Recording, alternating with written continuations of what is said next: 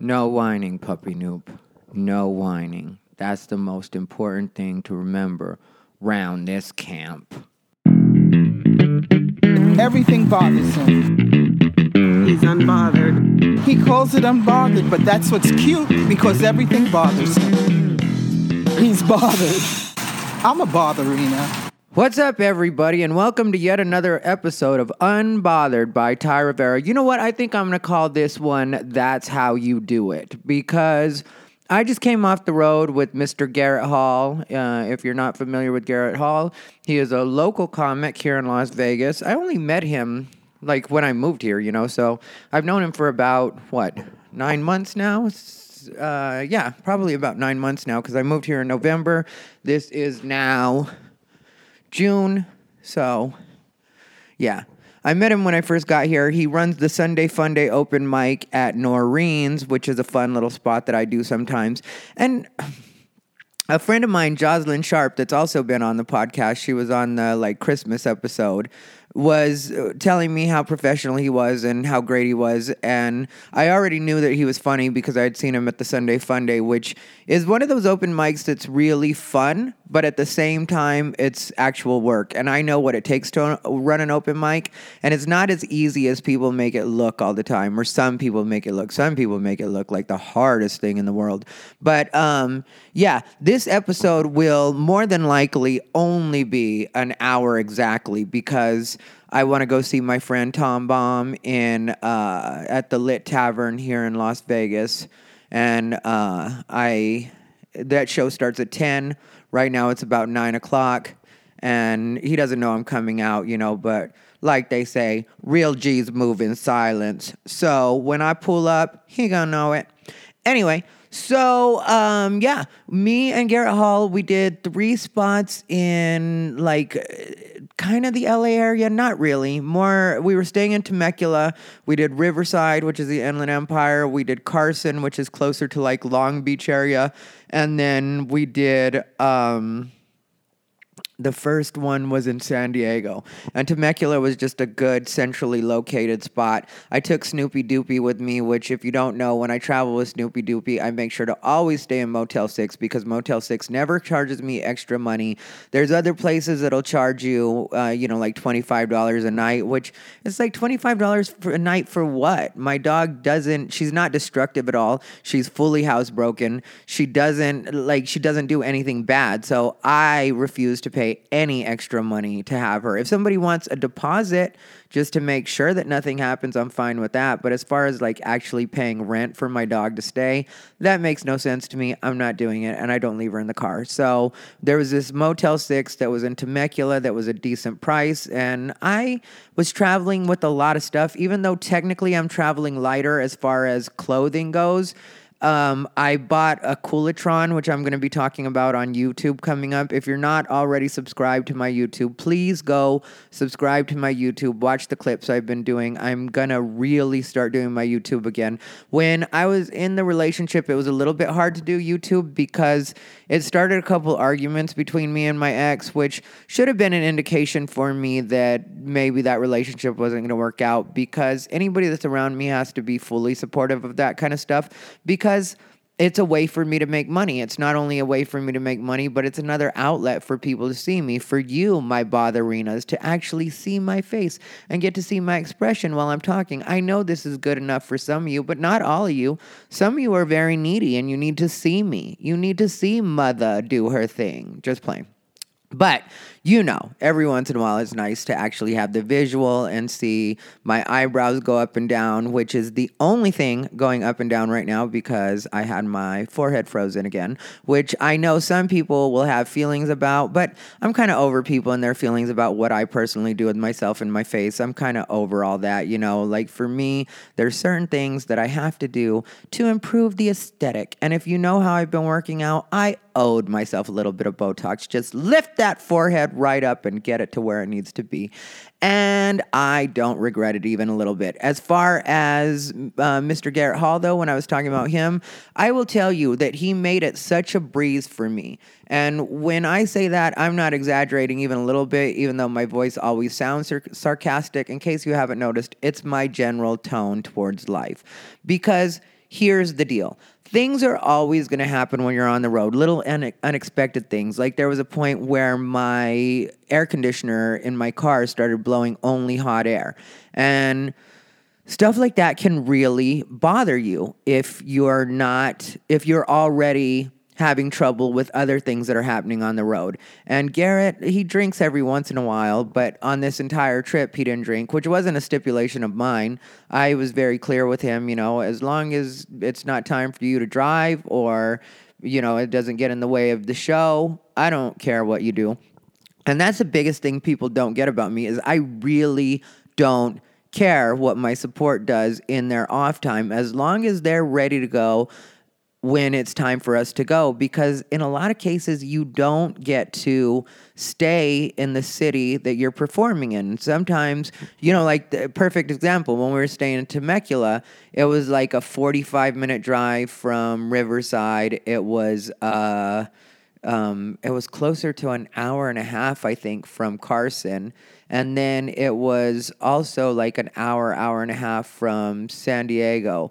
And then after doing those gigs, we had to go immediately to Prescott, Arizona, which that was like a six-hour drive or maybe six and change. And Garrett drove that one. So then we do the show in Prescott, Arizona, which was a really fun time. It's this place called the Rickety Cricket that I had done before. And that brought up memories. I'm going to be honest about that because the last time I did that spot, I was still with my ex. We were in the actual thick of our relationship, and it was going well at that time. And I just, you know, it just... it brought back memories. That's the long and the short of it. And I know sometimes people would say that, you know, I should be over that by now, but I don't really know when you spend a year and two months with somebody and have full intentions of making that person your partner for life. You buy them a ring, you do all of this stuff. And there were a lot of things that I did to make that relationship work, even though I'm just not good at relationships. And I accept that about myself now. I've, I'm not going to fight it on any level anymore. I've spent most of my life trying to fight that. And yeah, there was that five-year break where I was single, but I I really, you know, I meet someone and then we hit it off and we're great, and then I want to be the relationship guy, but I realize that I want to be that for the other person. I don't really want to be that for me. For me, I really enjoy my alone time. I really enjoy getting to go to the gym, which that's another thing people have, you know, pointed out, and with good reason, because I'm showing people online, you know, I posted pictures of me topless, shall we say, a couple of times just to show progress. But it's because that's one of my favorite things. Like working out and actually sculpting my body is something I enjoy doing. And I do think that it's inspirational to a lot of people that even with my schedule and all the stuff I'm doing, because while we were on the road, that was the other thing that was good about hanging out with Garrett. He likes to go to the gym too. So we were going to the gym, we were eating the way that we were supposed to, like uh, Garrett is not as strict in his diet as I am, but that's because he has a different goal, and that's one thing that I really want to let everybody know when it comes to diet and exercise. If you're going to start changing the way you eat, change the way you eat for the body that you actually want. Don't try to model yourself after me or anybody else in the way that like, you know, oh, that's what I want.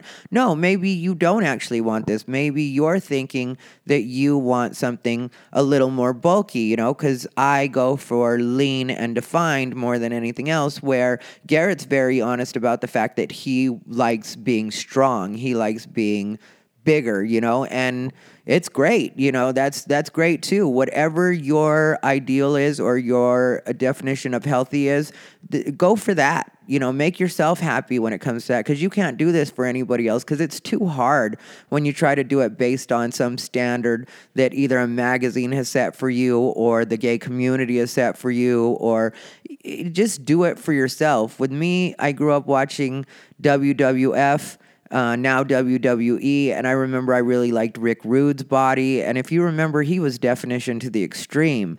Paul Orndorff, I liked his body, but he was probably bigger than I'm going to get naturally, and I don't plan to go to this go the steroid route, mainly because I don't have the disposition for it.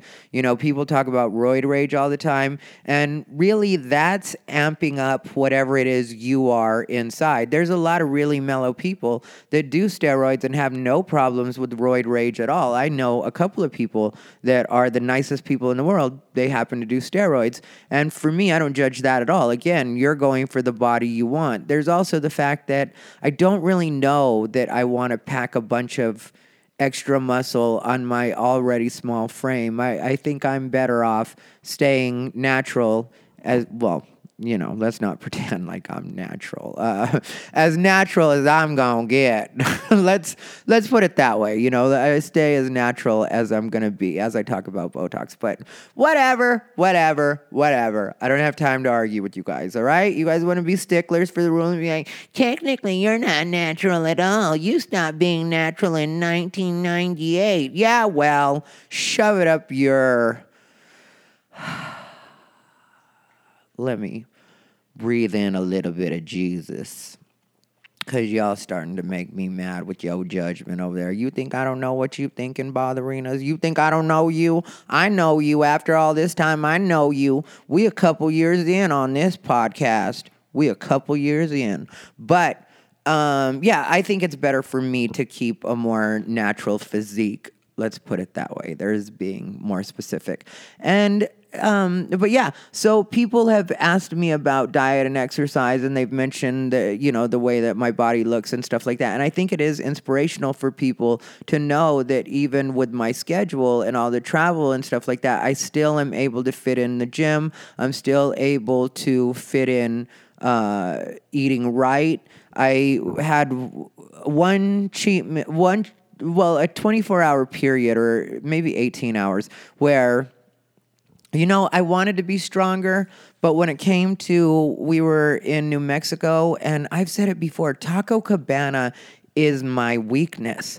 I don't know why I love Taco Cabana so much. It's the closest thing to real Mexican food you're going to get at a fast food chain. Well, there's Philberto's and Alberto's that is pretty, you know, it's pretty beaner. But, uh, but yeah, something about Taco Cabana is really good to me, and that's only in Texas and New Mexico as far as I go. There might be another state that has them that I just am not aware of, but yeah, so I had to have some Taco Cabana, and then that night, oh, I was still telling you guys what the travel schedule was. Okay, so we did the spots in uh, California. We had to drive from Temecula to Prescott. We did the show in Prescott, you know, just got out of the car. Garrett had driven the whole way from Temecula to Prescott. And then I said, okay, well, you know, so we don't have to actually get a hotel in Prescott and unload the car and deal with all that stuff. We had a place to stay in Albuquerque with Mister Troy Wilson, who's an Albuquerque comic, really great guy, has a house there. And he's let me know that whenever I'm around, I have a place to stay, and he's fine with Bijou. And uh, his, his dog and Bijou aren't necessarily B O Fs. Uh, B F Fs, sorry. What's B O F? Anyway, uh, they're not necessarily B F Fs, but my thing was like, let's get to Troy's house, then we can just relax there. We'll already be there. So um, that meant me driving, because Garrett had driven through the day six hours, and then it was like seven hours for us to get to uh, Albuquerque, New Mexico from Prescott, Arizona. And I was like, yeah, let's just go. Let's not bother getting a room here or anything like that. I'll do all the driving. So I drove us to Albuquerque, and that That was the only time where there was any grouchiness, and I admit it, it was one hundred percent me. I just was more tired than I should have been, and I, you know, had driven seven hours, and I wasn't bitchy or rude, but I just wasn't in the mood to really socialize when, you know, he had been asleep for several hours, and then I'm driving through the night, and then he wakes up kind of peppy, and I was like, mm, not right now. No, girl. No, no disrespect. I always call straight men girl. Well, I always call everybody girl and bitch and miss thing, and, you know, because I'm gay like that. And I don't think a lot of people understand the level of my gayness in all in all situations, but I feel like you botherinos really do get me at this point, because I've talked into this microphone alone on a couch like it's therapy, or in a bed like it's therapy, or wherever I find myself. I did that one episode where I was driving. Uh, but anyway, so I feel like you guys get me, and you know my silly gay slangs and terms and terms of endearment and stuff like that. And no disrespect to Garrett Hall in any way when I say no girl, no girl. It's just me being silly. Um, because really, it was just such a good trip. You know, it was such a breath of fresh air with some of the trips that I've had when it comes to being on the road with people. So we stayed in, well, we went to Albuquerque, then I slept through the day, we went to the gym, then uh, my car, that's when it really just started blowing the hot air, because before that I was a little more intermittent, you know, it happened like twice. And so then we ended up, I looked on YouTube, that's what happened. I decided I'm going to see if there's a quick way we can fix this without having to go to an actual mechanic. And then on YouTube it was saying that a lot of times that's the uh, relay.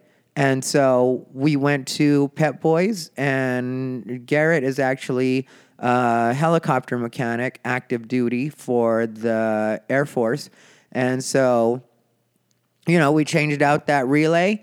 Uh, it was an eight dollars part. My air conditioning is blowing better than ever now. And it was it was no problem at all. So then we did the show in Albuquerque, and neither of us could sleep because I had slept too late in the day, and Garrett had also went back to sleep once we got there, so he had slept too much. And so we tried to sleep. You know, Troy has a, a nice house, you know, or a, plenty of room, nice house. And so um, the, he has two separate bedrooms, and so Garrett was trying to sleep in his room, I'm trying to sleep in my room, and then finally, like, I get up to have a cigarette, and then, which, yeah, I smoke cigarettes again, and I'm very happy about it, so, um, don't want to hear shit about that either. It's bad for your health, and you could get cancer. I could get hit by a car right now. I could, a fucking falling star could fall through my roof right now and just fucking end me. That, that's, we take chances in life, and I don't know if you noticed, but I'm a bit of a chance taker. So anyway, um, I went outside to smoke a cigarette, and then Garrett uh, came outside to smoke a cigarette, which if you want to send Garrett Hall a message on Facebook and tell him to stop smoking cigarettes, that's a good place to really place it, because he's young. He's going to ruin his life. Me, I'm a little bit older, a little bit tougher of a bird. Uh, so if I happen to have something happen and I'm gone, it's like, come on, I've kind of lived a full life. I'm not like eighty, but I, I got my years in, trust. So, um...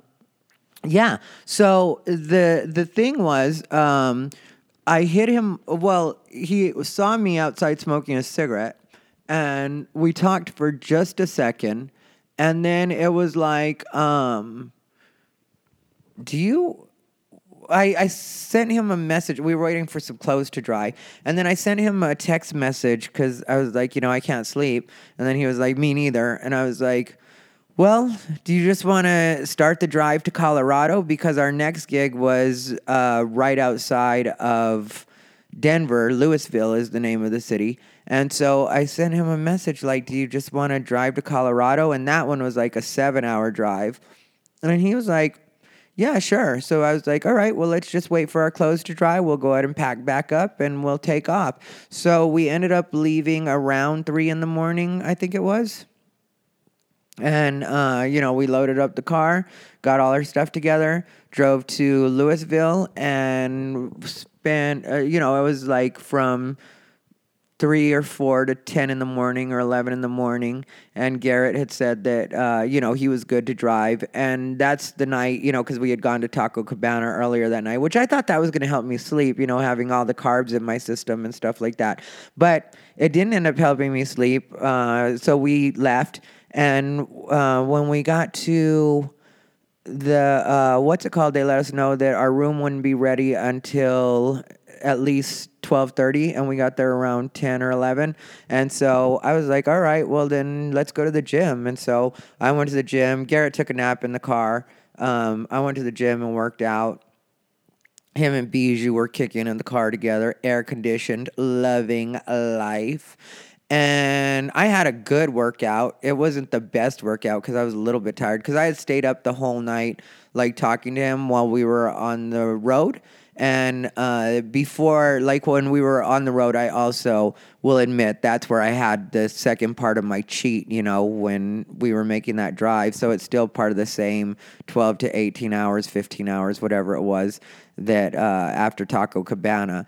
And so I didn't have a full cheat day, but I had a half cheat day. And there was a point where I had two Twinkies and three different kinds of candy, and I go hog wild when I'm having my cheat period because I'm just like, I am so good all the rest of the time.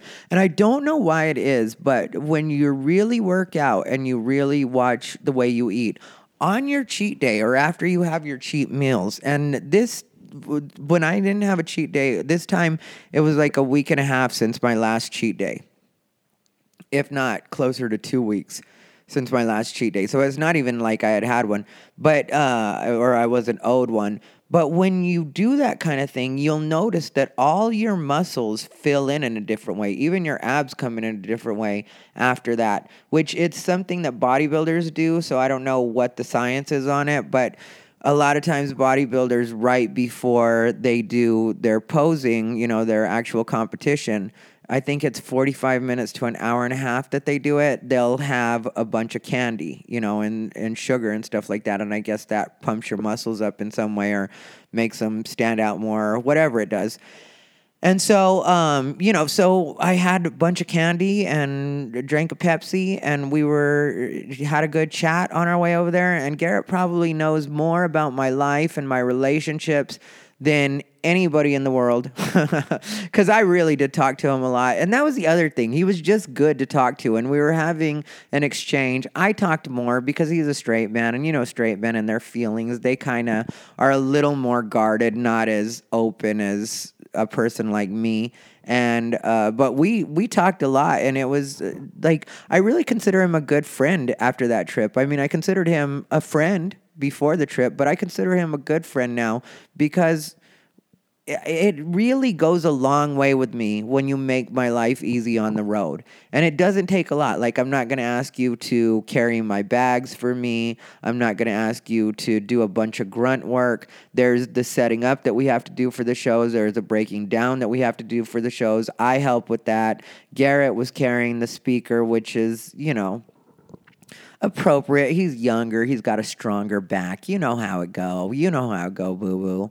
I'm an older woman. I can't be doing that mess. Uh, I mean, I can if I have to, but I don't want to. Uh, but yeah, so he, he took the speaker, but then I'd bring in the stands and the cords and make sure that, you know, I, do, I was doing my part. We both were pulling our weight, and that's exactly what you need on the road is you need, because it is a partnership, and even though in a sense, I would be like the boss in the situation. If you're good at what you're doing, if you're, uh, you know, okay with being in a leadership position, you know that you're not really in charge.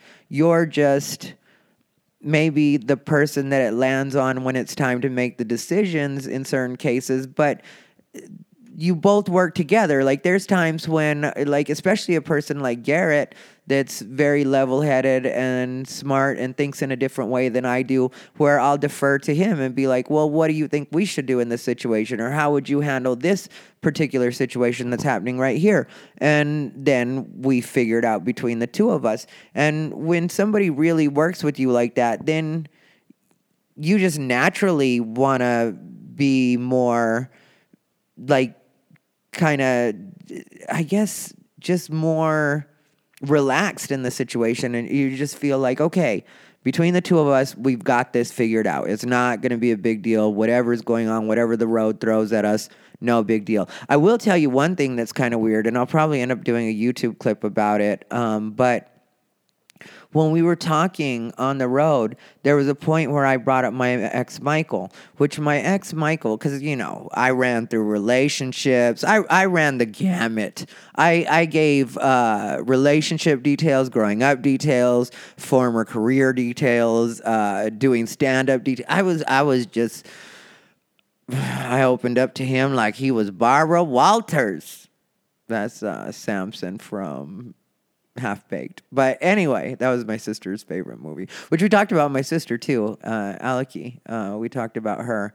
And um, yeah, we like when, okay, so we're between Colorado and New Mexico, you know, somewhere in between those two, Louisville and Albuquerque. And I just started talking to him about um, my ex Michael, which my ex Michael was really beautiful and mm, not for nothing, but really big weenie, which was nice. You know, I... I'm going to talk about that real quick. My ex called me a slut because I had uh, magnums in my bag from, which I'm not a magnum wearer, but I had magnums in my bag uh, when we first got together because I never got rid of them and they were expensive, you know, but it was because my ex, uh, this one guy I was with was, you know, had magnums and I just never...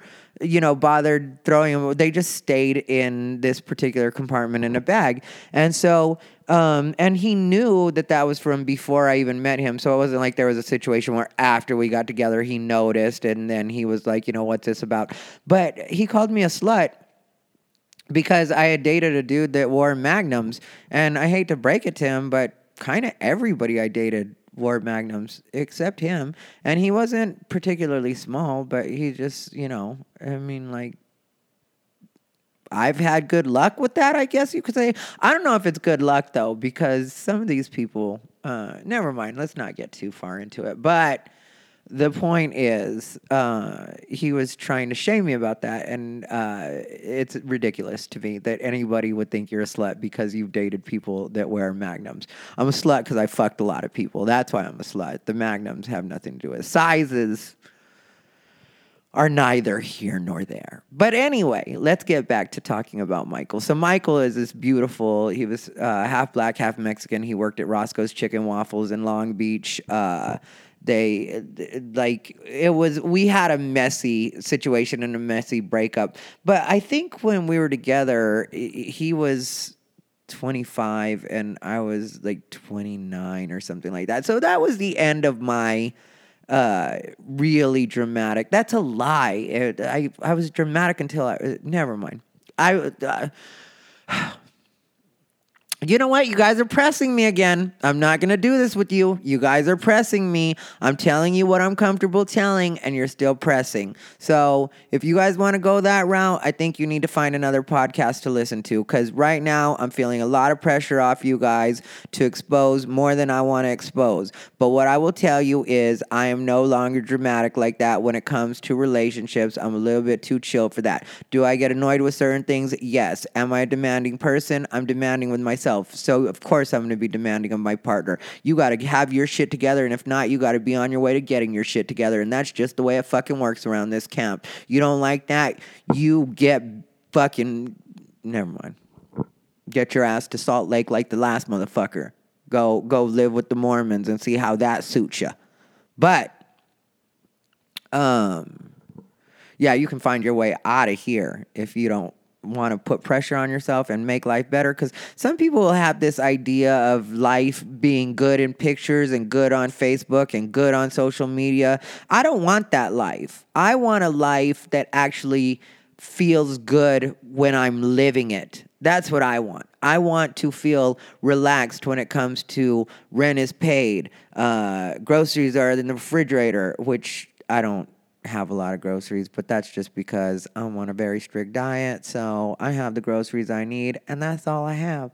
But believe me, anything that I need is in that refrigerator, so there's no starvation going on over here, and there's several different kinds of protein and supplements, and all the stuff that I need is here. And, um...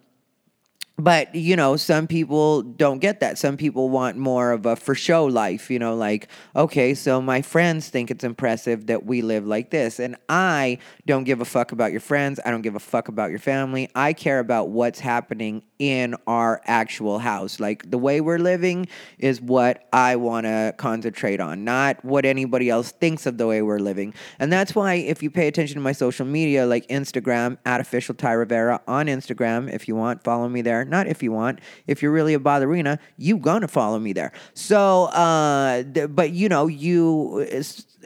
So anyway, so I'm more about, like, if you pay attention to my social media, you'll notice I don't always make sure my hair's done. I don't always make sure that I look perfect for a shot or whatever it is we're doing. For me, life is life. I am who I am. I... I'm not a perfect person. I'm not trying to put off like I'm a person, perfect person. I'm flawed, not only physically, but also mentally, psychologically. I'm not a perfect person on any level. I work every day to become a better person, and I'm trying my best to, and I got to tell you, I'm proud of the person I am. So I'm happy. Like, am I going to continue to grow? Am I going to continue to make improvements? Most definitely. That's really on the list. It's not something that I'm, you know, I actively work every day to be a better person, but I can honestly say I'm the proud, I'm proud of the person that I am at this moment. And so uh, what was going on at the time when I met Michael, Chris Storin is one of the only people, well, no, Eric Griffin knew Michael. Uh, there's actually quite a few comics that knew Michael. Michael was one of the first people to really make me feel like a woman. Just playing. Uh, gay, gay. Like, when it came to, like, he, he, sometimes he would even out-gay me. You know what I mean? Because I've always been pretty out and pretty gay. But one time he came to the Comedy Store and he brought me roses at the Comedy Store. Felt like fish, bitch. I was a real woman that day. I got the vapors. I was like, I can't believe. And then at the same time, I felt like, you are bringing me roses in front of all the comedians. And that's when Comedy World was a little bit more homophobic. And this is no slam on the Comedy World. It was just where we were as a society at that time, you know? People weren't as comfortable. And so it was kind of a little bit embarrassing, you know, just because I was like, you brought me roses in front of everybody, but it, it was very sweet. And uh, that's one motherfucker. He was a server at Roscoe's, like I said. And um, I got fat during that relationship, but it wasn't because I was unhappy. It was just because he was bringing Roscoe's home every single night. Apparently at Roscoe's, they would let um, them, or at that location, they would let them bring home whatever was left over at the end of the night and even make a couple of things if they just wanted a quick something. Uh, the owner of Roscoe's, Mister Hudson was his name. I don't know why he treated that Roscoe's like family. You know, I don't know if all of them were like that, but that one he treated like family. So, um... Michael uh, would bring chicken every night. And uh, it led to me calling Roscoe's Chicken and Waffles wa- Roscoe's Dickin' and Waffles. But that's neither here nor there. It's just something I used to say, all right? Uh, there, I said it. I used to say that, okay? I'm cheesy. I'm uh, Dad Joke City over here. And I wasn't even old enough to be a dad yet then. Well, was I old enough to be a dad? I guess maybe if I had a kid when I was like fourteen. But anyway... Whatever, um, you know, so tired of you guys. But, um, yeah, so he would bring chicken every night and we would eat. And anyway, he was dramatic and it wasn't even... I don't even know that it was about it was about drama at a certain point. You know, what happened was, if I'm just going to tell the story real quick, there was a point where I wanted to stop using condoms with Michael because we were like four months into the relationship, which may seem soon to some people, but there's a four-month window, four to six-month window where you know what your status is, okay? Like after, if it's only been you and the other person, which I felt very confident that it was just me and him. Like that was one of those situations too. Like I told you guys on the episode about love, you know, when I'm with somebody and I decide to be with somebody, then I'm just with them. And so we were together and I, we were together and it was, uh, he was always staying at my place and I had roommates and stuff like that. I had a really good deal out in Van Nuys living in this really nice house. That uh, because of the amount of people living there, and it was like family atmosphere, so it wasn't like a chaotic people living there, um, but because of the number of people living there, I only had to pay like three hundred dollars a month in rent. I had some really good deals. Like people always wonder how I lived in L A and, you know, like was able to do comedy and stuff like that. Well, I had, like at that time I had two jobs and, you know, then...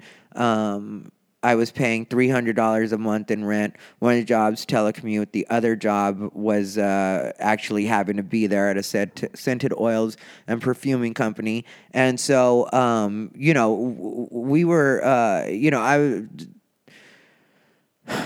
I was living in this house, and so he would come and stay with me all the time, and they didn't mind him being there. And then he was working as a server, like I said, and he was doing really well. Those servers made a lot of money, or at least he did, you know, and he was always willing to pull his weight or to, you know, pay for stuff. I mean, like, we, for us to go to movies, that kind of stuff, we really had, like, a good situation going. And so we were together for four months, and I was, like, basically, like, you're my man, I'm yours, let's do this. Let's stop using condoms and just do like we do. And, but I wanted us to get tested first, you know, just to make sure that we're both, you know, doing all right, that neither of us uh, has anything. And so we went down to Out of the Closet together, which, if you're not familiar, that's uh it's a thrift store in L A. It's a chain of thrift stores, and they also do testing there. And now they do rapid testing. If you're in the L A area and you want to get a H I V test, they don't do full-on S T D, S T I um, tests. You have to go to the Men's Health Center, or uh, I can't remember the name of it, but you can look it up. It's a, it's a very convenient and necessary resource, and you don't necessarily have to be a man or a gay man to use it. But when it comes to Out of the Closet, specifically what they do there is H I V, like, you know, um, prevention and, uh, excuse me, I hiccuped. It's H I V prevention and testing. And now, like I said, they have rapid testing where you can get your test in under a minute. Last time they did it for me, they just pricked my finger real quick. Uh, that made a drop of blood come out. The drop of blood goes into this little thing that looks like what you hold your contacts in if you've ever worn contacts. So it looks like that. And then they put, I think they put a tablet inside of it. And then in sixty seconds, the tablet either turns a color or stays clear. And then you know whether you in the clear or not. But uh, but that's the way it works. So what happened was, at that time, it was like seven days that you had to wait for your test to come back. Technology has advanced leaps and bounds. But, um, so, or would that be science? Maybe that's science. Maybe it's science and technology. Maybe it's science, technology, and biology. What do I know? I'm not a scientist, nor am I a physician. But what I do know is that we went to get, go get tested together. And he seemed a little apprehensive about it, which I didn't really get because he was another virgin. Which, if you haven't noticed, I have this habit of hooking up with guys that for some reason want to seem virginal. And I don't know why. I don't know because if it's because I'm so honest about my past and how promiscuous I have been at some points that they want to feel like they're better than me or above me in some way. But for some reason, guys I date always lie about their sexual history. And I don't get it because it's so unnecessary. I'm not looking for a virgin. I'm not looking for anything close to a virgin. Actually, I prefer you be a nasty bitch and then we be nasty together. That's what I would like. That's what I need in my life. If I ever go another route again with somebody, it'll definitely be somebody that's very comfortable with their sexuality all the way around. Like, the, like if you a slut, you a slut. If you've been good, you've been good. But whether or not, you, you know, it's a real that's what your mouth say sometimes with some of these people. Because you're like, look, I fucked people that had very little experience before. I know the difference between virgin booty and something that's been gently used and sometimes not so gently used. I know the difference, you know, and if you're a virgin, you got a wide set vagina, bitch. Bijou, what are you doing?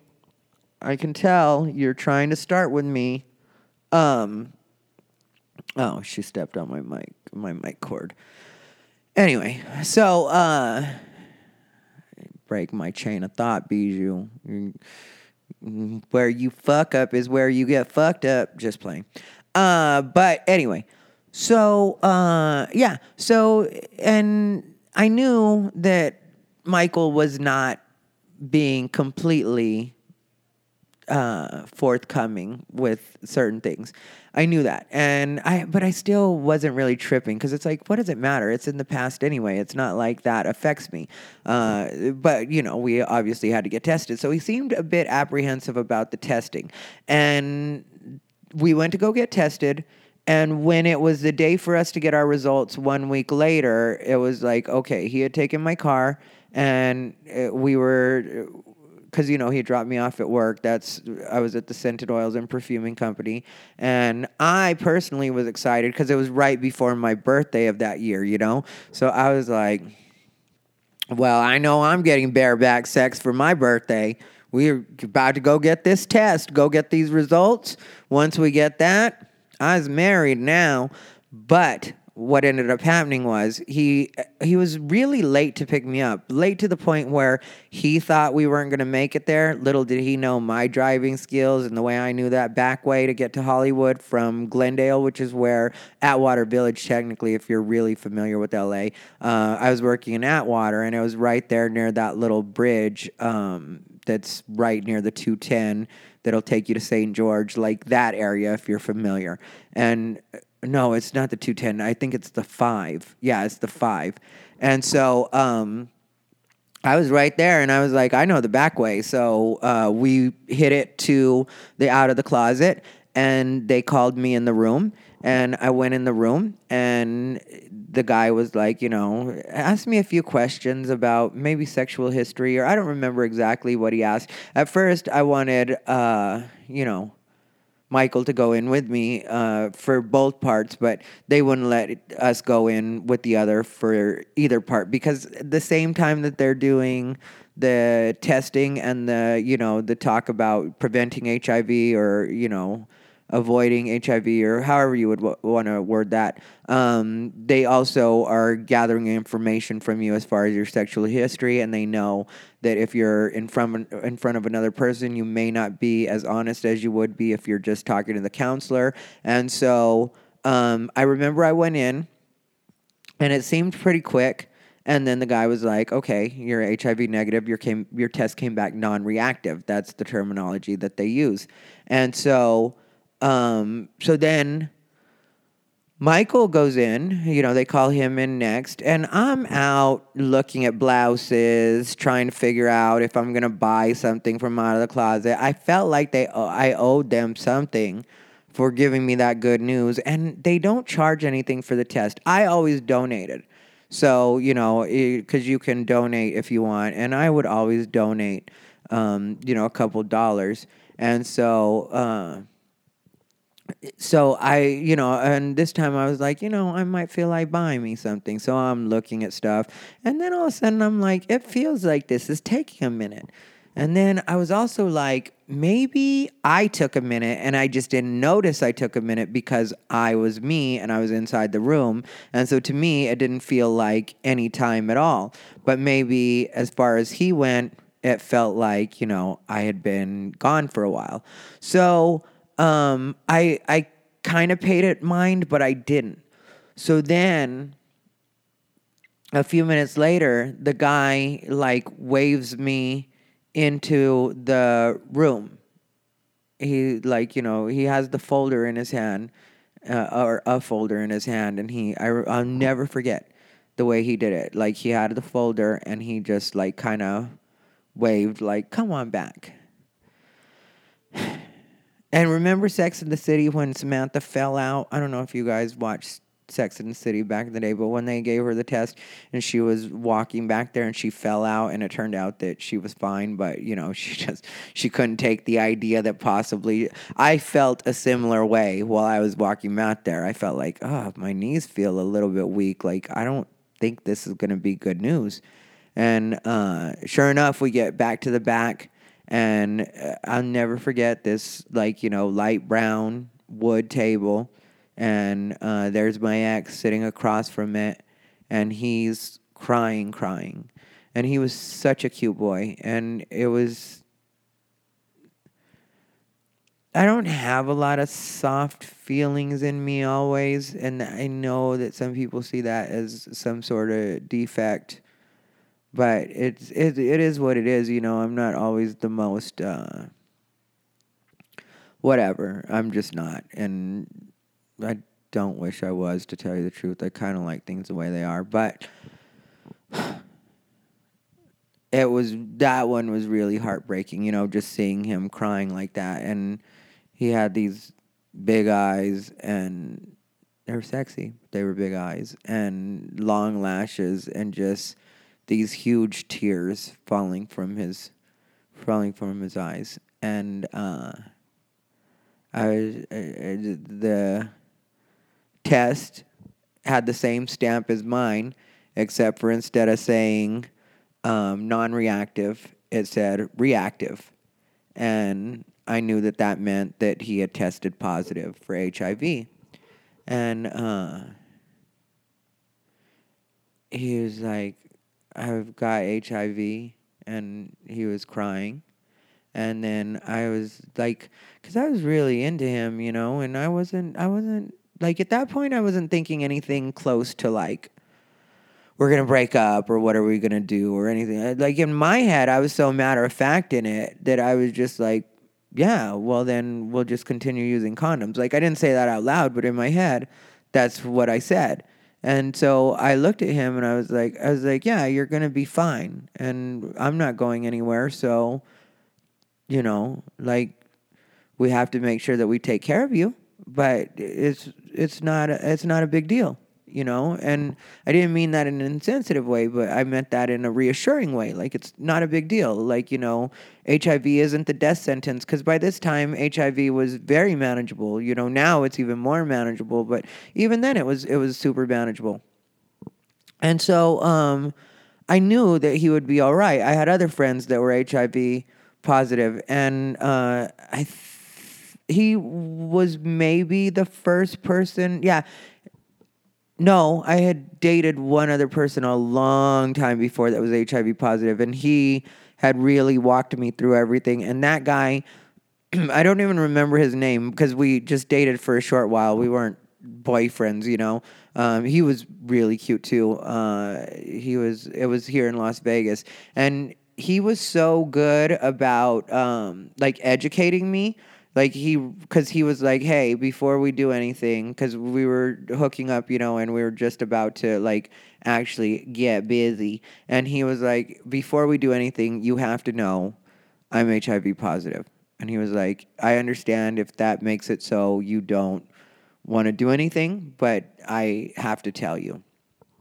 And I appreciated him so much just for telling me that, just for having that level of honesty. When to look at him, you would have had no idea. So it really was, you know, like, to me, it meant a lot that he was that honest about it. And so since he was willing to be so honest about it, it made me comfortable being like, okay, so how does that change things? And then he was like, basically, we're safe. We just have to use condoms. And he let me know what things were safe and what things were not safe. And he was, you know, he was really protective of me as a partner in that way. So I never had that terrible, like, you know, growing up, I saw, like, the AIDS stuff that we all saw when we were, you know, if you grew up in that particular time and, you know, devastated by the Magic Johnson situation and all of that stuff. So, you know, there was that little bit of phobia um, before he educated me. But I felt like he was being really straight up with me, and everything he was saying to me sounded honest. And, you know, afterwards, in doing my own research, I ended up finding out, you know, which was during that time, I ended up finding out that he was not lying to me. He was giving me all of the straight facts and exactly everything I needed to know to keep myself safe. And so um, by the time this happened, not only was I already, um, you know, had friends, and then since then it had been just friends, not only was I, I had a level of comfort. And so I didn't feel like this was, you know, a death sentence or anything for him to really Um, you know, feel like life was over about. And I tried to convey that to him, but he was just inconsolable. And he ended up calling his mom, and his his mom basically called a priest and had him come over, and I don't know if he read last rites or what happened, but there was that whole situation, which I wasn't a part of because his family shut me out, which I don't blame them for shutting me out. I, I had only been with him for four months, and we had only met briefly or casually, like part of the family. Some of his family I had, I had met, met, you know, but um, like his mom and stuff like that. But what did bother me a little bit was that his mom was talking to me like she was blaming me when we were on the phone. And I was just like, you know, because she asked to speak with me because he, you know, was able to get it out. But then he dropped the phone and he was like really, really bad. And so I grabbed the phone and was like, you know, don't worry, I'm taking care of him. He's going to be all right. You know, we're going to go back to the house now.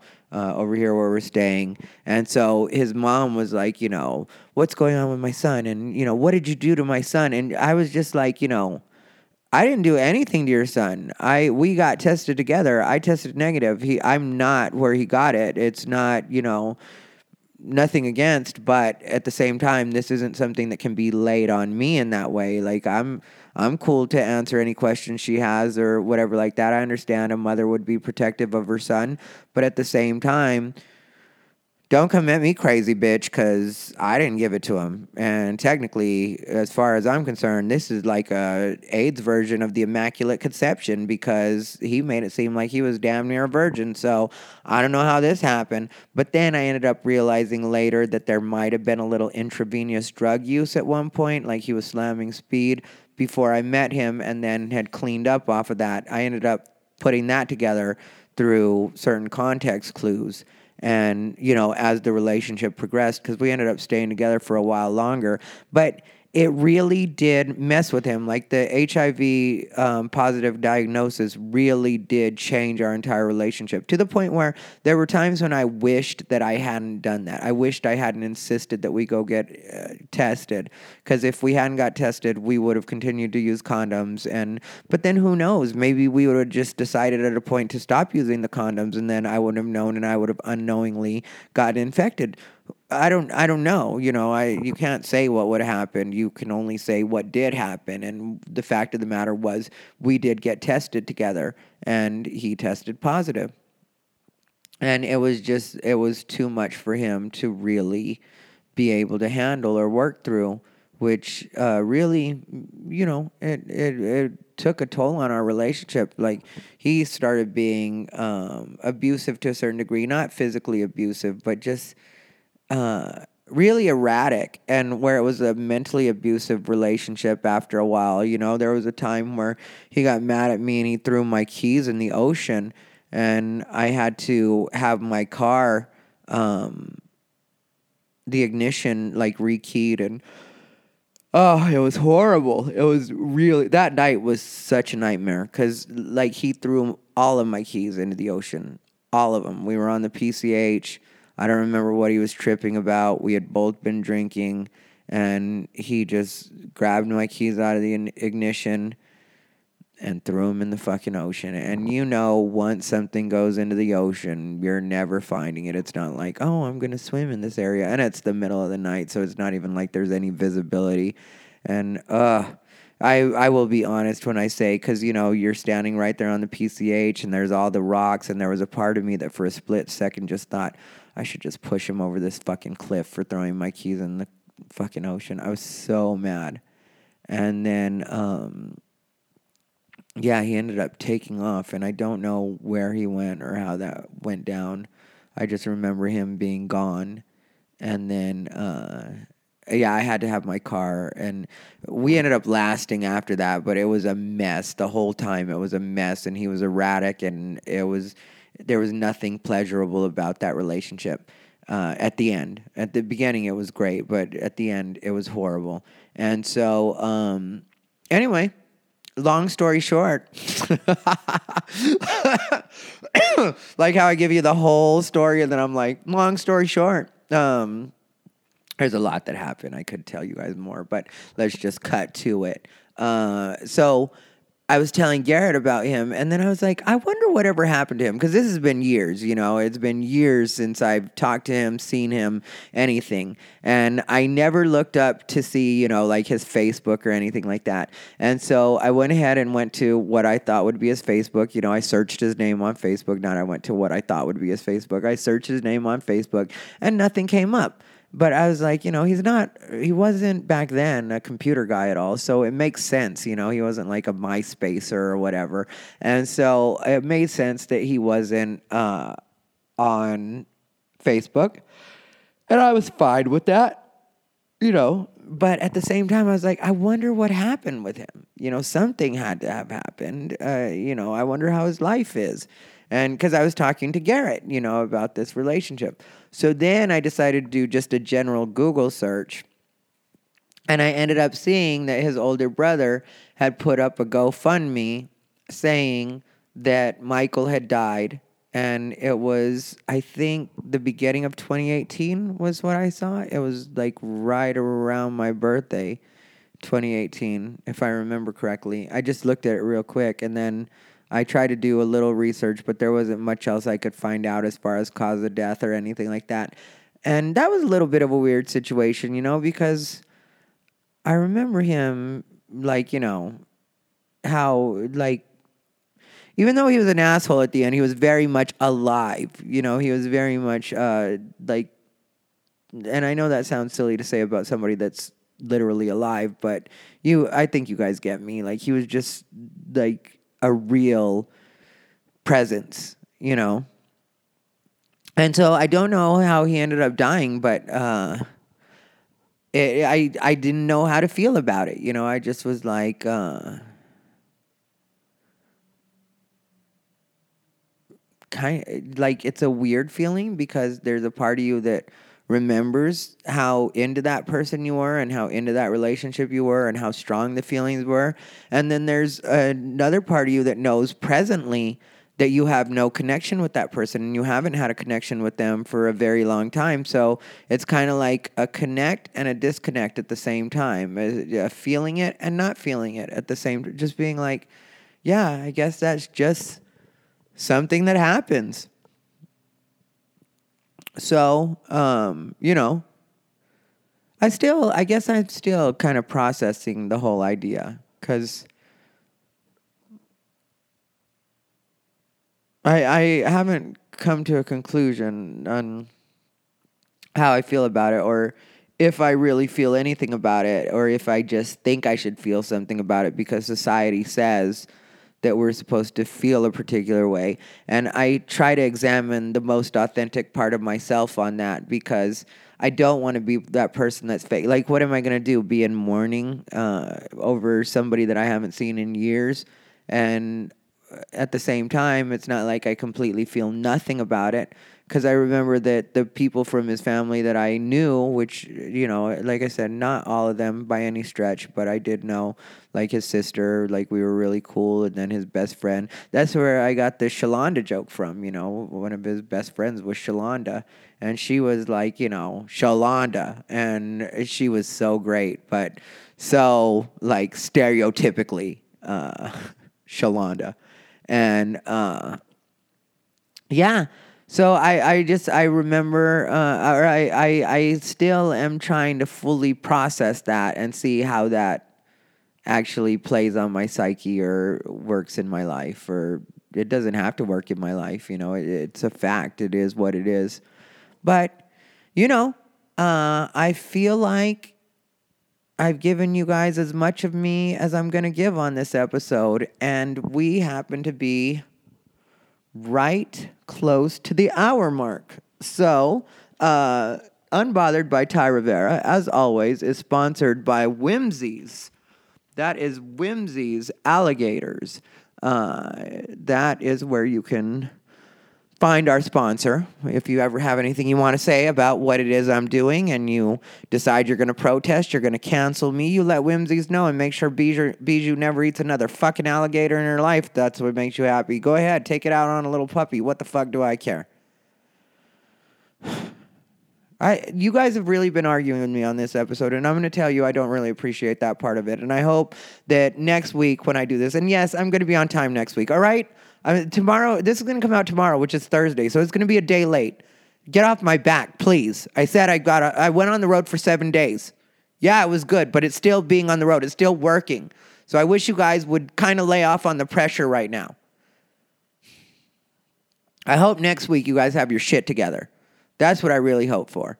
Uh, you can find me at America's Favorite Fag dot com, and you also should subscribe to my YouTube. Like, comment, and subscribe on my YouTube. That is youtube.com slash Ty Rivera. And just so you guys know, I joke, I kid, but I appreciate you guys listening, and I love all of you. And whatever you do, please stay unbothered.